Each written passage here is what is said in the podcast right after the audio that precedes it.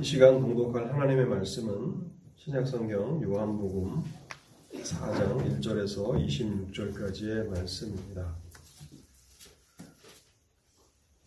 요한복음 4장 1절에서 26절까지의 말씀 읽도록 하겠습니다.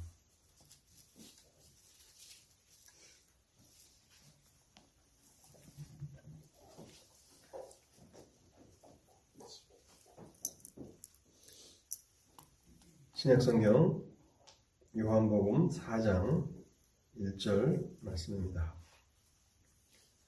예수께서 제자를 삼고 세례를 베푸시는 것이 요한보다 많다 하는 말을 바리새인들이 들은 줄 주께서 아신지라. 예수께서 친히 세례를 베푸신 것이 아니요 제자들이 베푼 것이라. 유대를 떠나사 다시 갈릴리로 가실새 사마리아를 통과하여야 하겠는지라. 사마리아에 있는 수가라 하는 동네에 이르시니 야곱이 그 아들 요셉에게 준 땅이 가깝고 거기 또 야곱의 우물이 있더라. 예수께서 길 가시다가 피곤하여 우물 곁에 그대로 앉으시니 때가 6시쯤 되었더라. 사마리아 여자 한 사람이 물을 기르러 왔음에 예수께서 물을 좀 달라 하시니 이는 제자들이 먹을 것을 사러 그 동네에 들어갔음이러라. 사마리아 여자가 이르되 당신은 유대인으로서 어찌하여 사마리아 여자인 나에게 물을 달라 하나이까 하니 이는 유대인이 사마리아인과 상종하지 아니함이러라. 예수께서 대답하여 이르시되 네가 만일 하나님의 선물과 또 내게 물 좀 달라 하는 이가 누구인 줄 알았더라면 내가 그에게 구하였을 것이요 그가 생수를 내게 주었으리라. 여자가 이르되 주여 물기를 그릇도 없고 이 물은 깊은데 어디서 당신이 그 생수를 얻겠사옵나이까. 우리 조상 야곱이 이 우물을 우리에게 주셨고 또 여기서 자기와 자기 아들들과 짐승이 다 마셨는데 당신이 야곱보다 더 크니이까. 예수께서 대답하여 이르시되 이 물을 마시는 자마다 다시 목마르려니와 내가 주는 물을 마시는 자는 영원히 목마르지 아니하리니 내가 주는 물은 그 속에서 영생하도록 솟아나는 샘물이 되리라. 여자가 이르되 주여 그런 물을 내게 주사 목마르지도 않고 또 여기 물 기르러 오지도 않게 하옵소서. 이르시되 가서 내 남편을 불러오라. 여자가 대답하여 이르되 나는 남편이 없나이다. 예수께서 이르시되 네가 남편이 없다 하는 말이 옳도다. 너에게 남편 5이 있었고 지금 있는 자도 내 남편이 아니니 내 말이 참되도다. 여자가 이르되 주여 내가 보니 선지자로소이다. 우리 조상들은 이 산에서 예배하였는데 당신들의 말은 예배할 곳이 예루살렘에 있다 하더이다. 예수께서 이르시되 여자여 내 말을 믿으라. 이 산에서도 말고 예루살렘에서도 말고 너희가 아버지께 예배할 때가 이르리라. 너희는 알지 못하는 것을 예배하고 우리는 아는 것을 예배하노니 이는 구원이 유대인에게서 남이라. 아버지께 참되게 예배하는 자들은 영과 진리로 예배할 때가 오나니 곧 이때라. 아버지께서는 자기에게 이렇게 예배하는 자들을 찾으시느니라. 하나님은 영이시니 예배하는 자가 영과 진리로 예배할지니라. 여자가 이르되 메시아 곧 그리스도라 하는 이가 오실 줄을 내가 아노니 그가 오시면 모든 것을 우리에게 알려주시리이다. 예수께서 이르시되 내게 말하는 내가 그라 하시니라. 아멘. 하나님의 은혜를 구하며 잠시 기도하겠습니다. 자비로우신 하나님 아버지, 오늘도 저에게 복된 날을 허락해 주셔서 하나님을 예배하게 하시니 감사합니다. 이 예배가 성삼위 하나님께 온전한 영광이 돌아가는 예배가 되게 하옵소서.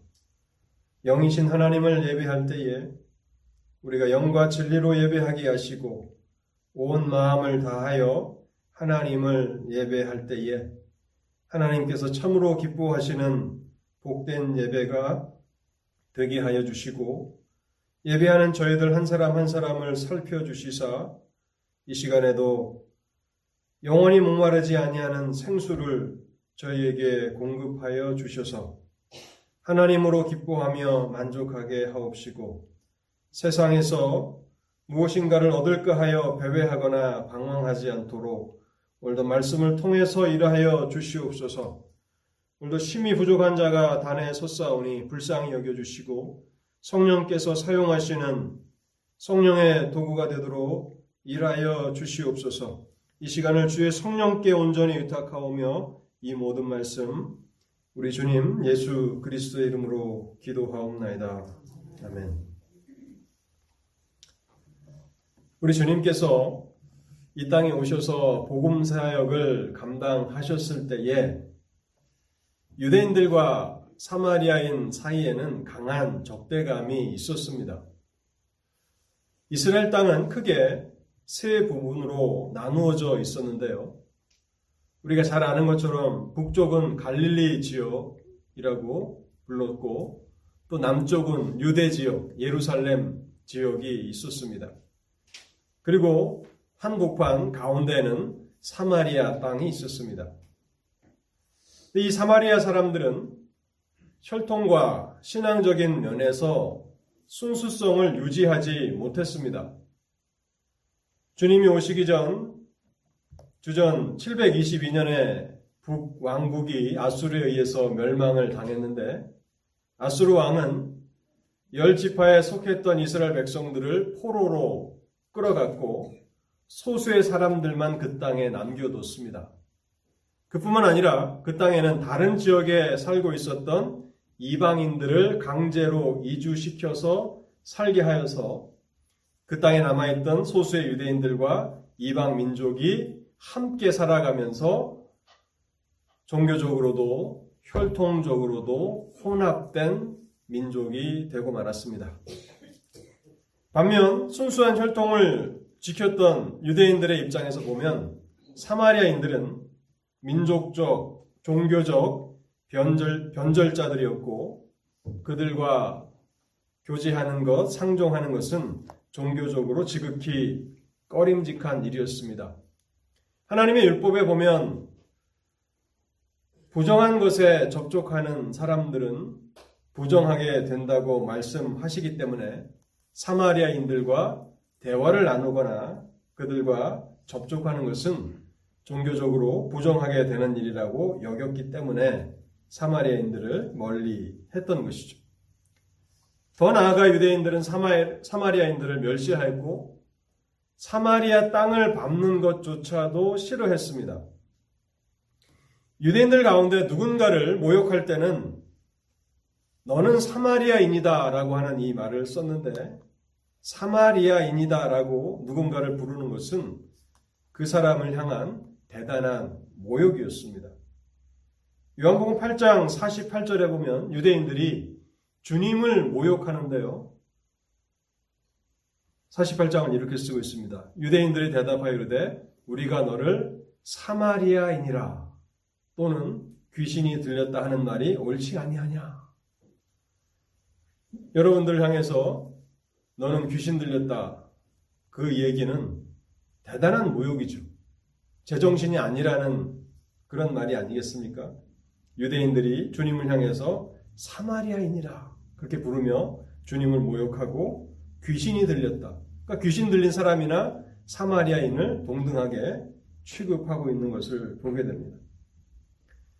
그래서 남쪽에서 북쪽으로 여행을 하든지 또 북쪽에서 남쪽으로 여행하든지 예루살렘의 유대인들은 최소 3번씩 나아가서 하나님 앞에 경배를 해야 했는데 그럴 때마다 사마리아를 통과하면 빨리 갈 수 있는 직선 거리였지만은 경건한 유대인들은 사마리아를 우회해서 요단강을 건너 요단 동쪽에 있는 베레아 지역을 둘러서 가는 먼 길을 택할 정도로 그렇게 사마리아인들을 향한 강한 적대감을 가지고 있었다는 것입니다.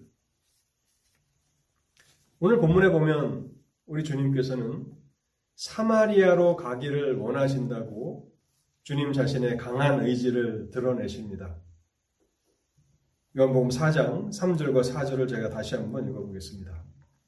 유대를 떠나사 다시 갈릴리로 가실새 사마리아를 통과하여야 하겠는지라. I had to go through the Samaria. 영어 성경에 보면 had to, 나는 그 지역을 통과해서 꼭 가야 되겠다라고 하는 주님의 강한 의지를 드러내고 계십니다. 혈통적으로 다윗의 자손으로 오신 주님은 유대인이셨습니다. 당시 유대인들의 관습을 깨뜨리시고 사마리아로 가야 하겠다, 나는 거기를 꼭 가야 하겠다라고 이렇게 강한 의지를 드러내고 계시는 것입니다. 우리가 요한복음 4장을 이해할 때요, 이 4장의 본문 전체를 잘 이해하기 위해서는 3절과 4절을 그냥 지나쳐서는 안 됩니다. 주님께서는 의도적으로 그 시간에 그곳에 가시길 원하셨던 것입니다. 이것은 주님께서 갈릴리로 급히 가셔야 했기 때문에 직선거리였던 사마리아를 가로지르시려는 그런 의도가 결코 아니었습니다. 지리적인 불가피성 때문에 사마리아를 직선거리로 통과하겠다는 말씀이 아니라 하나님의 섭리적인 필요성 때문에 그곳에 방문하셔야겠다고 말씀하시는 것입니다. 요한복음 4장 40절에 보면요, 주님은 사마리아인들이 요청을 하자 그곳에서 이틀을 더 머무십니다. 사마리아인들이 예수께 와서 자기들과 함께 유하기를 청하니 거기서 이틀을 더 요하심에, 그래서 빨리 원하는 때까지 가시기 위해서 그렇게 사마리아를 가로질러서 가시려는 의도가 아니었다는 것이죠. 의도적으로 그곳에 가시길 원하셨다는 것입니다. 이 모든 정황으로 볼 때에 주님께서는 죄에 깊이 빠져 있었던 한 불쌍한 여인을 구원하셔야겠다고 이미 작정하셨던 것이 틀림없습니다.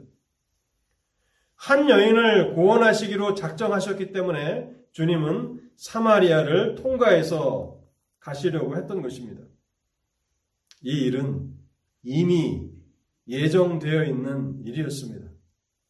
하나님께서 미리 하심을 따라 택하심을 받은 한 죄인이 죄악 가운데 빠져서 영혼의 갈망을 느끼고 있음을 주님이 아셨기 때문에 이제 그 여인을 구원으로 인도하시기 위해서 사마리아로 가십니다.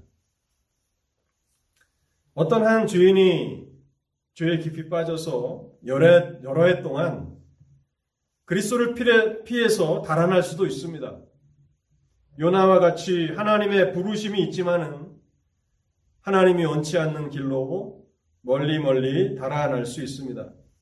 그러나 하나님의 때가 되면, 하나님께서 정하신 시간이 되면 하나님께서는 그 영혼을 반드시 찾으실 것이고 그 사람은 하나님의 소유가 된다라고 하는 사실을 우리는 요한복음 4장을 통해서 배우게 됩니다. 사마리아로 가셨던 주님은 이제 죄인이었던 한 여인을 만나셔서 그녀를 구원으로 인도하십니다. 성경은요, 주님께서 이름도 알려지지 않은 이 사마리아 여인과 나누신 대화를 상세하게 기록하고 있습니다. 우리가 생각해 볼 때 주님께서 변화산에서 모세와 엘리야와 대화를 나누셨다는 그 기록을 보는데, 어떤 대화의 내용을 모세와 엘리야와 나누셨는지에 대해서 성경은 비밀로 하고 있습니다. 우리는 그 대화를 더 관심 있어 하지 않겠습니까? 영화롭게 되신 변화산에서 다시 영화롭게 되신 주님이 또 영화롭게 된 모세와 엘리야와 어떤 대화를 나누셨을까? 성경은 거기에 대해서 침묵하고 있는 반면, 주님을 찾지도 주님을 구하지도 또 많은 사람에게 평판이 좋지도 않은 한 죄인, 죄에 깊이 빠져있는 한 여인과 나눈 이 대화에 대해서는 매우 상세하게 성경이 기록하고 있다는 사실입니다. 주님께서 이미 도착해 계신 그 야곱의 우물이라고 불렀던 그 우물가에 사마리아 여인이 등장합니다. 이때는 이 여인은 그저 평범한 하루를 보내고 있었을 것입니다. 매일 반복되는 일상을 따라서 때로는 힘들기도 하고 때로는 지겹기도 한 물을 기르러 우물가에 나타납니다.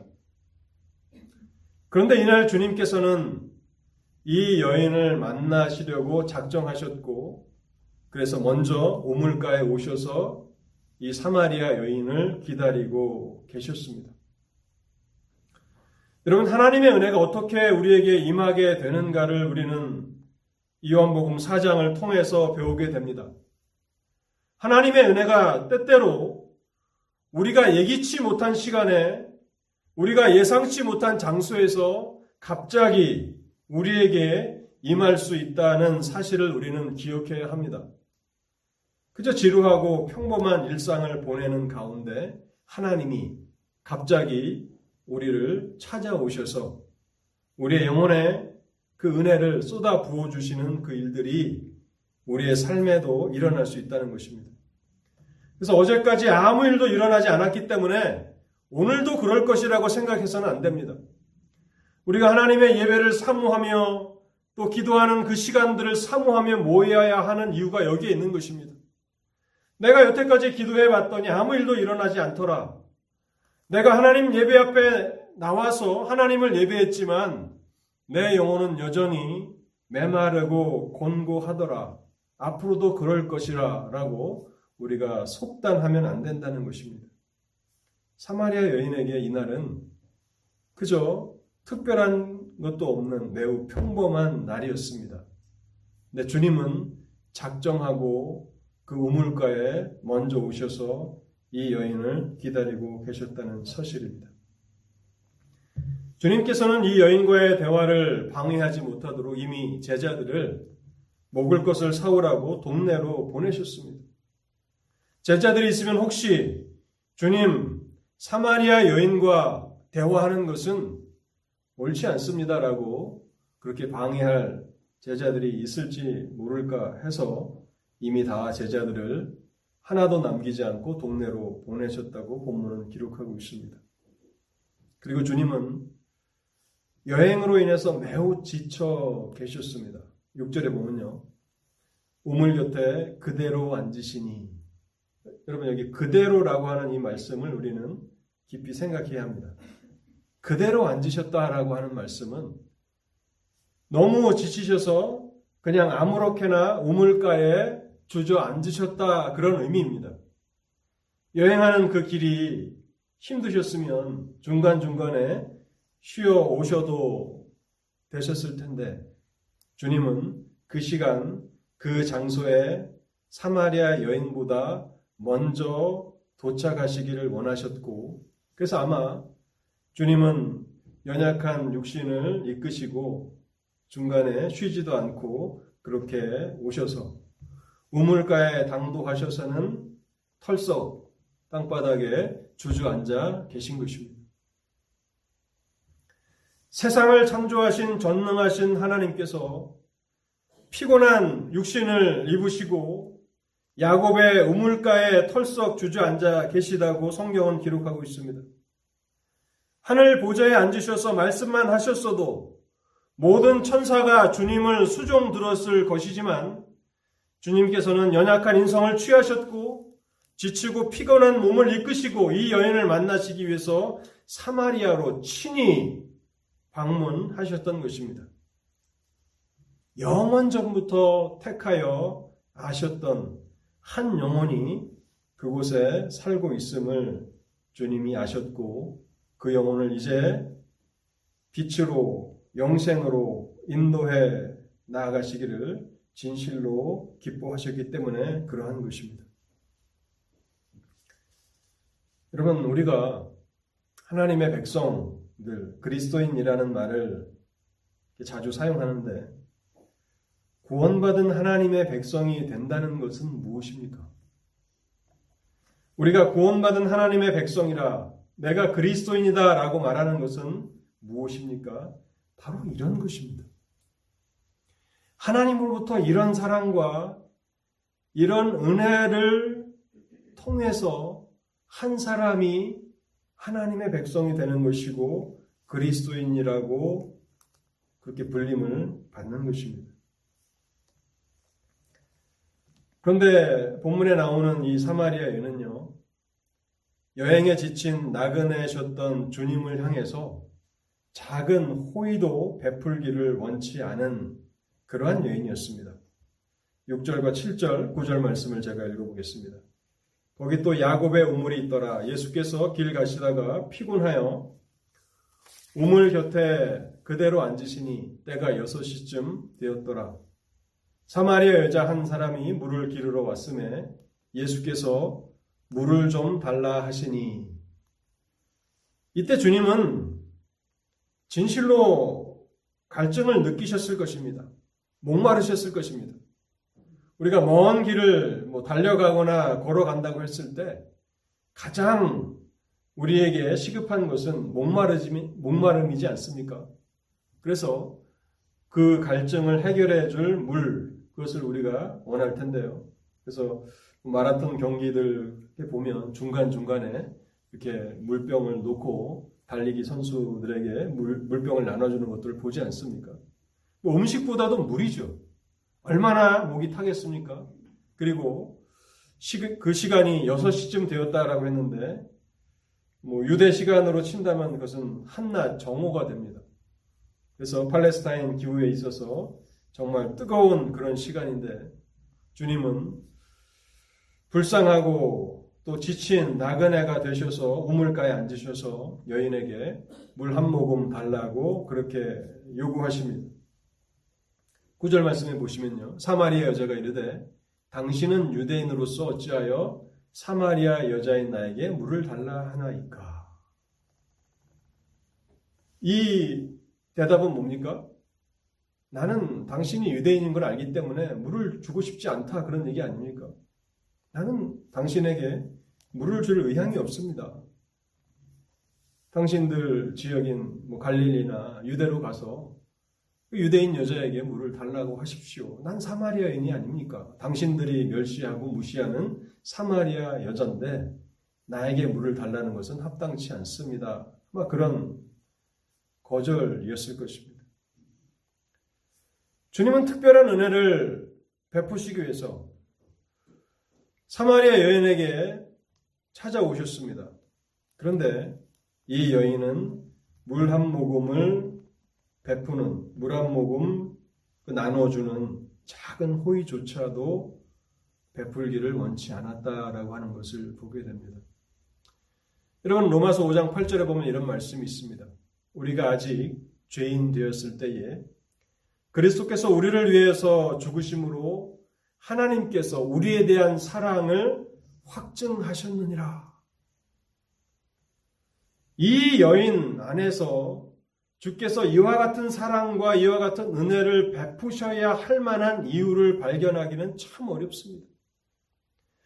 왜 이 사마리아 여인을 그렇게 특별하게 여기셔서 이 여인에게 사랑을 베푸시고 긍휼과 자비를 베푸시는지 우리는 이 여인의 삶을 통해서 그 이유를 발견할 수 없다는 것입니다. 그래서 하나님의 은혜는 무조건적인 은혜라, unconditional이라고 그러죠. 무조건적인 은혜입니다. 조건이 없습니다.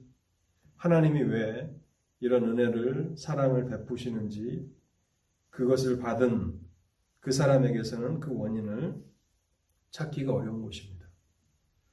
그리고 이 사마리아인은요, 자기 동네에 있는 이 우물에 대해서 대단한 자부심을 가지고 있으면서 야곱의 우물이라, 그리고 야곱을 우리 조상 야곱이라고 이렇게 부릅니다.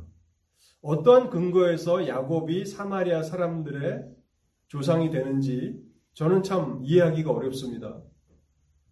종교적으로도 그 순수성을 많이 떠났는데, 그리고 예루살렘에서 예배하는 것도 아니고 그들이 원하는 그 그리심산에서 예비를 하는 그 사람들인데, 우리 조상 야곱이라고 하고 이렇게 야곱의 후손이라고 말하고 있는데요.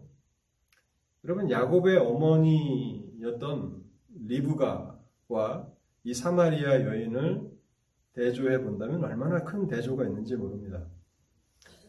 아브라함이 노년에 그의 아들 이삭의 아내가 될 여인을 구해오라고 자기 고향 땅으로 자기가 평생을 의지하고 믿었던 그 충복을 보내지 않습니까?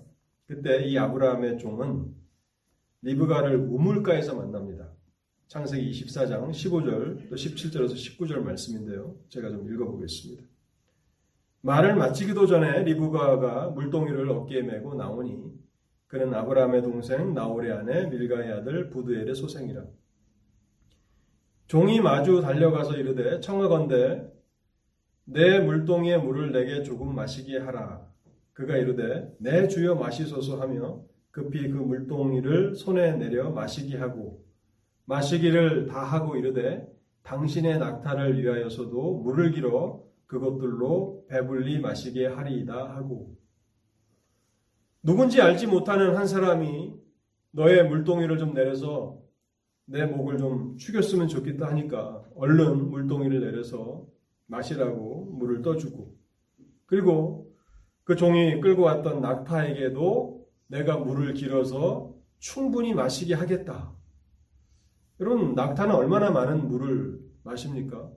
그럼 몇 번을 이렇게 물을 떠서 낙타에게 줘야 사람이 먹는 수십 뼈를 마시지 않겠습니까? 그러니까 길을 가는 나그네, 목마른 나그네에게 물을 줄 뿐만 아니라 그가 끌고 왔던 낙타들에게도 물을 내가 마시겠다 하는 것은 얼마나 큰 친절입니까? 야곱의 어머니였던 리브가는 그러한 사람이었고, 그리고 또 그 우물은 야곱의 우물이라고 불리는 그런 장소였습니다. 그런데 사마리아 여인은 지치고 목마른 한 나그네였던 주님이 뭐 물을 마셨다 할지라도 그 한 동이를 다 마시시겠습니까? 물 한 그릇이면 될 텐데 그 조그만 호의도 베풀기를 원치 않았다 하는 것입니다. 그러나 자비로우신 주님이 은혜를 베푸시기로 작정하셨을 때에 이러한 불친절이 문제가 되지 않습니다. 이러한 냉담한 반응이 주님이 은혜를 베푸시고자 하는 그 일을 조금도 방해하지 못한다는 것을 압니다. 여전히 주님은 이 사마리아 여인을 불쌍히 여기시며 구원으로 인도하시기 위해서 계속 대화를 이어나가십니다. 10절입니다. 예수께서 대답하여 이르시되 네가 만일 하나님의 선물과 또 내게 물 좀 달라 하는 이가 누구인 줄 알았더라면 네가 그에게 구하였을 것이요 그가 생수를 내게 주었으리라. 이 여인이 좀 더 관심을 가질 만한 주제로 대화를 이끌어 가십니다. 하나님의 선물과 생수에 대해서 말씀하십니다. 여기서 하나님의 선물이라고 할 때 이 하나님의 선물을 우리가 생수라고 그렇게 생각하기 쉬운데요. 물론 맞습니다. 생수입니다. 그런데 내게 물 좀 달라 하는 이 주님 자신도 하나님의 선물이라는 이 단어에 포함됨을 우리는 잊지 말아야 합니다. 만일 내가 하나님의 선물, 곧 너에게 물 좀 달라 하는 내가 누구인지를 알았더라면 내가 너에게 생수를 주었으리라. 하나님의 선물로 우리 주님은 사마리아에 찾아오신 것입니다. 내가 바로 너에게 주는 하나님의 선물이다. 그렇게 말씀하시면서 왜 구하지 않느냐라고 그렇게 부드럽게 이 여인을 책망하십니다. 너는 나에게 구하였을 것이고 나는 너에게 생수를 주었을 것이라. 왜 구하지 않느냐? 사랑하는 성도 여러분, 이 여인은 주님이 누구인지를 도무지 알지 못하기 때문에 아무것도 구하지 않고 있습니다. 그런데 이 말씀은 이 여인을 향해서 하시는 말씀일 뿐만 아니라 오늘 여러분들을 위해서도 하시는 말씀입니다. 왜 구하지 않느냐고 말씀하고 계시는 것입니다. 너희들이 내가 누구인지를 알았더라면 내가 하나님께서 보내신 너희를 향한 하나님의 선물인 것을 알았다면 너희들은 마땅히 나에게 구해야 할 것이 아니냐? 그리고 너희들이 나에게 구했다면 나는 너희들에게 생수를 주었을 것이라고 말씀하고 있는 것입니다. 왜 구하지 않느냐? 왜 나를 찾지 않느냐? 나에게 구하고 나에게 찾으면 내가 너에게 주었을 것이 아니냐라고 말씀하고 계시는 것입니다. 이 말씀을 하시는 주님은 얼마나 친절하시고 얼마나 자비로우신 분이십니까? 여러분들은 주님께 구하고 계십니까? 예배 자리에 나오셔서 여러분의 필요와 여러분들의 간구를 하나님 앞에 아뢰고 계십니까? 왜 구하지 않느냐고, 구하였으면 내가 주었을 것이라고. 여러분, 우리가 받지 못하는, 은혜를 누리지 못하는 그 이유는 하나님이 인색하신 분이시기 때문에, 우리에게 구하여도 주시지 않는 인색하신 분이시기 때문이 아니라 우리가 구하지 않기 때문이라고 말씀하고 있습니다. 여기에 대해서 이 여인은 두 번째로 주님을 거절합니다. 첫 번째는 물을 좀 달라 하신 말씀에 호의를 베풀기를 거절했고요. 두 번째는 나는 하나님의 선물인데 왜 나에게 아무것도 구하지 않느냐? 나에게 구하였으면 너에게 생수를 주었을 것인데. 이 말씀에 11절과 12절을 보면요, 이 여인의 두 번째 거절이 나타납니다. 여자가 이르되 주여 물 기를 그릇도 없고 이 우물은 깊은데 어디서 당신이 그 생수를 얻겠사옵나이까? 우리 조상 야곱은 이 우물을 우리에게 주셨고 또 여기서 자기와 자기 아들들과 짐승이 다 마셨는데 당신이 야곱보다 더 크니까. 이 답변은 약간의 조소가, 조롱이 섞여 있는 그런 답변입니다. 당신을 보니 가난한 유대인이고 또 매우 지쳐있는 연약한 나그네인데 물을 기를 그릇도 없고 당신이 아는 것처럼 이 우물은 깊은데 무슨 재주로 물을 길어서 나에게 생수를 주겠다고 이야기하는 것입니까? 당신이 우리 조상 야곱보다 더 대단한 존재라도 된다는 것입니까? 라고 하는 약간의 빈정되는 그런 투가 나타납니다. 여러분, 우리가 하나님 앞에 기도하지 않는 그 이유들을 보면요, 우리가 사도신경을 통해서 예배 때마다 신앙을 고백하는데 사도신경이 어떻게 시작합니까? 전능하사, 전능하사, 천지를 만드신 하나님 아버지를 내가 믿사오며. 하나님이 전능하시다고 우리는 고백합니다. 근데 정말 우리 일상 가운데서 하나님이 전능하심을 우리는 믿고 있습니까? 하나님은 전능하신 하나님으로 우리의 날마다의 삶 가운데 임하고 계십니까? 우리는 우리의 입술로 하나님을 전능하시다라고 고백할 뿐만 아니라 우리의 날마다의 삶에서, 우리의 날마다의 기도의 삶을 통해서 하나님이 전능하심을 기도하는 삶을 통해서 고백하며 살아야 하는 것입니다. 이 여인은 아무리 좋은 것을 내가 줄 수 있다고 말해도 그것에 대해서 그것을 이룰 만한 능력이 당신은 없지 않느냐. 당신이 우리에게 이 물을 준 우리 조상 야곱보다도 더 대단한 존재이냐라고 따지고 묻고 있는 것입니다. 사실 우리는 이 주객이 전도된 그 상황을 요한복음 4장에서 발견합니다. 주님께서 가나안 여인을 다루셨을 때 자기의 딸이 병들어서 주님께 은혜를 구하러 왔던 그 가나안 여인을 다루셨을 때 어떻게 다루셨습니까? 자녀의 떡을 취하여 개들에게 던지는 것이 마땅치 않다. 나는 이스라엘의 잃어버린 양 외에는 다른 데로 보냄을 받지 않았다. 라고 주님이 오히려 냉담하게 이 여인, 여인을 거절하시지 않습니까? 지금 어떻게 보면 참 우리가 이런 일을 당했다면 그 자리에서 발길을 돌려서 돌아가고 싶은 그런 냉담한 반응을 주님은 당하고 계시다고 하는 사실입니다. 우리가 신앙생활을 하면서 입술로 신앙 고백을 하는 것도 참 중요하지만 우리의 삶을 통해서 하나님이 전능하신 분이시라는 사실을 우리의 기도의 삶을 통해서 하나님을 의지하는 삶을 통해서 나타내야 하는 것 또한 중요하다는 사실을 우리는 배웁니다. 주님은 끝까지 인내로써 이제 이 여인을 또 설득하시는데요. 생수의 탁월함을 설명해 주심으로 주님께서 주시려고 하는 이 생수의 탁월함을 설명해 주심으로 결국에는 이 여인이 그것을 구하게 만드십니다. 13절과 14절 말씀입니다. 이 물을 마시는 자마다 다시 목마르려니와 내가 주는 물을 마시는 자는 영원히 목마르지 아니하리니 내가 주는 물은 그 속에서 영생하도록 솟아나는 샘물이 되리라.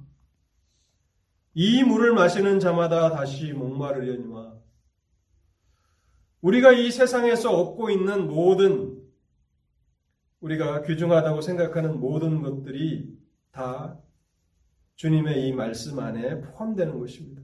이 물을 마시는 자마다 다시 목마르려니와 아무리 맛있는 음식, 아무리 고급 음식을 먹어도 우리는 또 배가 고플 것입니다. 아무리 좋은 생수를 우리가 구해서 마셔도 또 다시 목이 마르게 될 것입니다.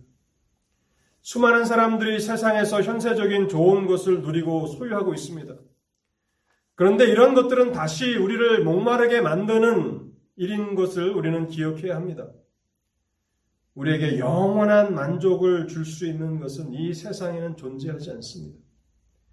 다시 우리는 목마르게 될 것이고 우리는 다시 갈망하게 될 것이고 우리는 또 원하게 될 것입니다. 여러분이 생각하고 있는 그 행복의 정의는 어떤 것입니까? 부자가 되어서 많은 재물을 소유해서 원하는 것들을 많이 내가 원하는 것들을 소유하면 내가 참 행복을 누릴 것이라고 혹시 그렇게 생각하고 계십니까? 그것은 잠시 우리를 만족하게 할 뿐 또 실증을 내고 말 것이고 우리는 다시 목마르게 될 것입니다. 이 사마리아 여인은 남편이 5이나 있었던 여인이었습니다. 이 여인이 얼마나 영적으로 갈망을 느꼈는지 우리는 이 여인의 과거를 통해서 알게 되는데요. 첫 남편과 헤어지고 다른 남자에게로 갔을 때 그 다른 남자는 자신에게 진정한 만족을 줄 것이라고 생각했을 것입니다. 그러나 얼마 후에 이 여인은 다시 또 목말라 합니다. 그래서 그 남자를 버리고 또 다른 남자를 찾아가게 됩니다. 그런 생활이 반복되다 보니까 지금은 남편이 5이나 있었고 지금 있는 남자는 이 여인의 남편도 아니라고 말씀하고 있습니다. 이 물을 마시는 자는 다시 목마르려니와 세상에 있는 그 우리가 보아라고 여기는 그것이 대단한 것 같지만 우리에게 영원한 만족을 줄 수 없습니다. 사랑하는 성도 여러분, 주님의 이 말씀 앞에서 우리가 직면하고 있는 세상이 어떤 존재인지를 깨달으십시오. 세상에 너무 의존하지 마십시오. 세상에 있는 것이 나를 진정으로 행복하게 할 것이라. 그것은 사단이 여러분에게 속삭이는 거짓말입니다. 다시 목마르게 될 것입니다. 또 다른 것을 찾아야 되고 또 다른 것을 찾아야 하고 죽을 때까지 그 일은 반복하게 될 것이고 그래서 이 여인은 남편을 불러오라고 얘기할 때 뭐라고 얘기합니까? 나는 남편이 없습니다. 얼마나 절망적인 상황입니까? 근데 주님은 주님께서 주시고자 하시는 그 생수가 얼마나 탁월한지를 이렇게 말씀하십니다. 내가 주는 물을 마시는 자는 영원히 목마르지 아니하리라. 내가 주는 물을 마셔야만 너희들은 영원히 목마르지 않을 것이라고 말씀합니다. 오직 우리 주 예수 그리스도 안에만 참된 만족이 있다고 말씀하고 있는 것입니다. 우리가 하나님 안에서 참된 만족을 발견하기까지 이 세상에는 만족이 없음을 알게 될 것입니다. 성자 어거스틴이 그 고백록이라고 하는 그 책에서 고백하는 말입니다. 우리가 하나님 안에서 진정한 만족을 얻기까지 우리에게는 만족이 없습니다. 여러분 그것을 인정하고 계십니까? 하나님 안에 진정한 만족이 있습니다. 물론 하나님의 은혜를 받은 성도들도 다시 우리를 충만하게 채워주시기를 위해서 간구할 필요는 있습니다. 그러나 한번 하나님 안에서 진정한 만족을 얻은 경험한 성도들은 우리의 영혼이 고갈되는 법은 없습니다. 그래서 세상을 다시 배회하거나 방황하는 일이 있지 않게 될 것입니다. 주님의 이 설명 앞에서 비로소 이 여인은 15절에 이렇게 이야기합니다. 여자가 이르되 주여 이런 물을 내게 주사 목마르지도 않고 또 여기 물 기르러 오지도 않게 하옵소서. 여러분 우리가 하나님 앞에 은혜를 구하는 일이 얼마나 중요한 일인지를 요한복음 4장은 설명하고 있습니다. 결국에 이 여인의 입술로 자신의 필요를 구하게 하신 이후에야 이제 대화의 내용이 급속도로 진전이 됩니다. 우리가 구하지 않는다면, 우리가 찾지 않는다면, 우리의 필요를 하나님 앞에 알지 않는다면 그것은 얼마나 큰 손실인가를 우리는 보게 됩니다. 이제 주님은 신속하게 이 여인에게 생수를 얻는 방법을 상세하게 가르쳐 주시는데요. 그러나 여전히 이 여인은 주님의 말씀의 의미를 잘 깨닫고 있지는 못합니다. 영적으로 깊은 어둠에 있다는 것을 알게 되죠. 그래서 여기 물 기르러 오지 않게 해달라. 주님은 그런 말씀을 하신 것은 아니었죠. 그 영혼의 갈망을 채워주시겠다고 성령을 부어주시겠다고 말씀하신 말씀을 육적으로 해석하고 있습니다. 그래서 어둠 가운데 있는 이 여인을 빛으로 인도하시기 위해서 이 여인의 죄를 지적하십니다. 우리가 우리의 죄를 진정으로 깨닫기 전까지 우리는 영적인 어둠에서 벗어날 수 없습니다. 이 여인의 과거가 주님 앞에 드러납니다. 숨김없이 다 드러나게 됩니다. 근데 우리가 시간 관계상 이 내용들을 다 살펴보지 못하지만 우리가 주목해 봐야 하는 것은 이 여인이 죄에 깊이 빠져 살아가고 있었던 이 여인이 하나님 예배의 중요성을 여전히 알고 있고 거기에 관심을 기울이고 있었다는 사실입니다. 20절을 보십시오.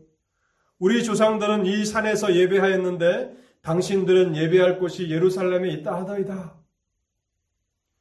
주님이 평범한 유대인이 아니라 하나님이 보내신 선지자거나 그 이상이라고 생각이 들자 평소에 관심이 있었던 예배에 대해서 질문하는데요. 하나님 앞에 어디서 예배해야 합니까? 여기 이 산이라는 것은 아마 그리심 산이었을 것입니다. 그 율법에 보면 축복을 선포하는 그리심산이 있는데 이 사마리아 사람들은 모세 오경만을 성경으로 믿어서 하나님께서 앞으로 지정하실 한 장소 예루살렘이라고 하는 콕 집어서 그것을 이제 모세 오경 이후에 말씀하시는데 그래서 그 모세 오경 이후의 책들은 성경으로 받지 않기 때문에 그리심산이라고 이렇게 주장하면서 거기서 예배를 하고 있었다는 것입니다. 우리는 이 여인이 하나님에 대해서는 관심도 없고 또 예배에 대해서는 전혀 무지한 그러한 여인이었을 것이라고 속단하는데 이 여인의 마음 한켠에는 여전히 하나님 예배에 대한 갈망이 있었다는 것입니다. 여러분 이 여인의 영적인 상태를 진단해 보면요. 하나님과 세상 사이에 한쪽씩 다리를 걸치고 있는 그런 모습입니다. 한 발로는 하나님 예배를 걸치고 있고 또 한 발은 세상을 걸치고 있는 그런 모습입니다. 예배를 통해서 충만한 그런 만족을 얻었다면 그럴 일이 없는데 예배를 통해서 하나님 앞에 충만한 은혜를 얻지 못하니까 자신의 채워지지 않는 그 갈증을 채우기 위해서 또 다른 발을 세상에 걸치고 살아가면서 하나님도 예배하지만 그러나 세상에서도 배회하는 참 불쌍하고 가련한 그 삶을 살아가고 있다는 것입니다. 여러분, 우리는 어떻게 살아가고 있습니까? 여러분들의 모든 필요를 하나님의 이 예배를 통해서 공급받고 계십니까? 하나님이 우리의 필요한 모든 영적인 갈망들을 예배를 통해서 채워주시기 때문에 더 이상 여러분들은 세상을 방황할 필요도 없고 세상에서 배회할 필요도 없어졌습니까? 아니면 이 여인처럼 겉으로 보면 하나님과 전혀 무관해 보이는 그 삶, 죄에 깊이 빠져서 하나님을 멀리 떠난 삶인 것처럼 보이지만 그러나 여전히 마음 한켠에는 하나님의 예배에 대한 버리지 못하는 집착을 가지고 그렇게 살아가는 모습은 아닙니까? 주님은 이와 같은 여인을 치료하러 오셨고 구원하러 오신 것입니다. 겉으로 보면 이 여인이 대화의 주제를 정하고 있는 것 같지만 사실은 주님께서 이 대화를 주도적으로 이끌어 가시면서 이제 이야기의 초점이 예배에 맞춰지게 하십니다. 주님은 이 여인에게 더 이상 예배의 장소의 문제는 중요한 것이 아니라고 말씀하십니다. 주님이 오시기 전까지 예배의 장소는 중요한 문제였습니다. 예루살렘에서 예배해야 했습니다. 그래서 산당들을 다 제거하라고 말씀하셨습니다. 그래서 어떤 왕들은 산당을 잘 제거했다고 칭찬을 받기도 하고 어떤 왕들은 산에서 드리는 예배, 산당을 제거하지 않았다라고 책망을 받기도 하는데요. 그 모든 것은 예배의 순수성을 보존하시기 위한 하나님의 의도였습니다. 그래서 순수성을 보존하기 위해서 예루살렘에서만 예배하라. 그런데 이제 때가 이르면 그리스도께서 다시 오시면 더 이상 예배의 장소의 문제는 예배에 있어서 중요한 요소가 아니라 예배하는 사람의 마음의 문제라고 설명해 주시는 것입니다. 21절과 24절을 제가 읽어보겠습니다. 예수께서 이르시되 여자여 내 말을 믿으라. 이 산에서도 말고 예루살렘에서도 말고 너희가 아버지께 예배할 때가 이르리라. 하나님은 영이시니 예배하는 자가 영과 진리로 예배할지니라. 주님께서 처음 이 여인에게 말씀하셨던 생수, 영생하도록 솟아나는 샘물, 마지막 대화의 주제인 이 예배가 하나로 연결되어 있음을 우리는 깨달아야 합니다. 주님이 주시겠다고 말씀하신 이 생수, 다시는 목마르지 않는 그 물, 영원토록 솟아나는 이 샘물과 마지막 주제인 이 예배가 하나로 연결되어 있는 것입니다. 주님께서는 생수를 약속하셨습니다.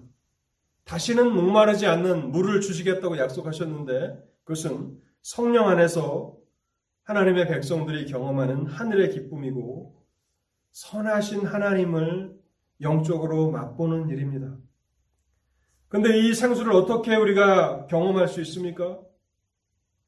하나님을 참되게 예배할 때 하나님께서는 진정으로 예배하는 자들을 찾으신다고 말씀하시고 영이신 하나님을 영과 진리로 온 마음을 다해서 예배하는 자들에게 이 생수를 공급하시겠다고 약속하십니다. 주님은 죄로 목말라 하던 한 여인에게 하늘의 생수를 주시기 위해서 지치고 피곤한 몸을 이끌고 환영받지 못한 동네 사마리아에 오셨습니다. 그리고 결국에는 이 여인으로 하여금 그 생수를 구하게 하셨고 진정으로 그 생수를 맛보게 하셨습니다.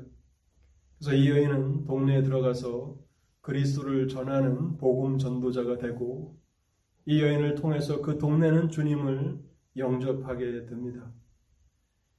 이 일을 주님이 얼마나 기뻐하셨는지 32절과 34절은 이렇게 기록합니다. 이르시되 내게는 너희가 알지 못하는 먹을 양식이 있느니라. 예수께서 이르시되 나의 양식은 나를 보내신 이의 뜻을 행하며 그의 일을 온전히 이루는 이것이니라. 주님은 진실로 우리에게 생수를 주시기를 원하십니다. 사랑하는 성도 여러분, 여러분들은 목마르지 않으십니까? 여러분의 영혼의 갈증을 느끼고 계시지 않습니까? 기억하십시오. 세상에서 얻는 것들은 다시 우리를 목마르게 할 것입니다. 우리에게 진정한 만족을 줄 수 없기 때문에 우리의 평생의 삶을 세상에서 방황하며 세상에서 낭비하며 살아갈 수밖에 없습니다. 우리의 영혼의 갈증이 그치는 것은 하나님께서 우리에게 주시는 이 생수를 마실 때뿐입니다. 근데 주님은 이 생수를 주시기 위해서 사마리아에 오셨고 또 이 땅에 오셨습니다. 왜 이것을 구하지 않느냐고 말씀하십니다. 진정으로 하나님을 갈망하고 하나님을 찾는 자들에게 이 생수를 주시겠다고 약속하고 계십니다. 여러분의 영혼이 그런 갈망 가운데 계시다면 주님께 나아가 생수를 달라고 구하십시오. 그러면 주님은 기쁨으로 이 생수를 주실 것입니다. 여러분의 마음에 진정한 만족을 경험하시기까지 주님을 찾고 구하십시오. 혹시 여러분들이 이미 이 생수를 맛보고 계시다면 오늘 요한복음 4장 말씀을 통해서 깨달으십시오. 하나님이 어떤 사랑과 은혜가 여러분들에게 부어졌는지를 생각하시고 모든 영광을 하나님께만 돌리시는 그런 삶을 살아가십시오. 그래서 우리의 평생의 그 삶이 주를 기쁘시게 하고 영화롭게 하는 그 복된 자리로 나아갈 수 있게 되기를 바랍니다. 기도하시겠습니다. 하나님 감사합니다. 오늘도 말씀을 통해서 우리에게 진리를 허락해 주시니 감사합니다. 우리에게 주신 이 말씀이 속히 사라지지 않게 하옵소서. 하나님의 말씀이 우리의 마음에 새겨지게 하옵소서. 모세에게 돌판에 율법을 새겨서 주신 것처럼 우리의 신비에 이 말씀을 새겨 주시옵소서. 이 물을 먹는 자들은 다시 목마르려니와 내가 주는 물을 먹는 자는 다시는 목마르지 아니하리라. 주님께 목마르지 않는 영생하도록 솟아나는 이 샘물을 구하는 삶이 되게 하옵소서. 한번 맛보았지만은 그러나 다시 충만하게 채워주시라고 그렇게 간구하며 설계하옵소서. 또한 이 생수를 주시기 위해서 주님께서 어떠한 희생과 어떠한 열정을 가지셨는지를 바라보면서 그리스도 안에서 하나님의 은혜와 사랑이 어떻게 우리에게 쏟아 부어졌는지를 깨닫게 하여 주옵소서. 우리가 여전히 죄인 되었을 때에 하나님께서 그리스도를 이 땅에 보내셔서 우리를 위해서 죽게 하심으로 우리를 향한 하나님의 사랑을 확증하셨다고 말씀하셨사오니 하나님, 이제 남은 모든 우리의 시간들, 우리의 삶은 하나님께만 드려지게 하시고 하나님께만 영광을 돌리는 삶이 되게 하여 주시옵소서. 그러한 성도들이 모인 거룩한 교회로 이 교회를 세워 주시옵소서. 이 모든 말씀 우리 주 예수 그리스도의 이름으로 기도하옵나이다. 아멘.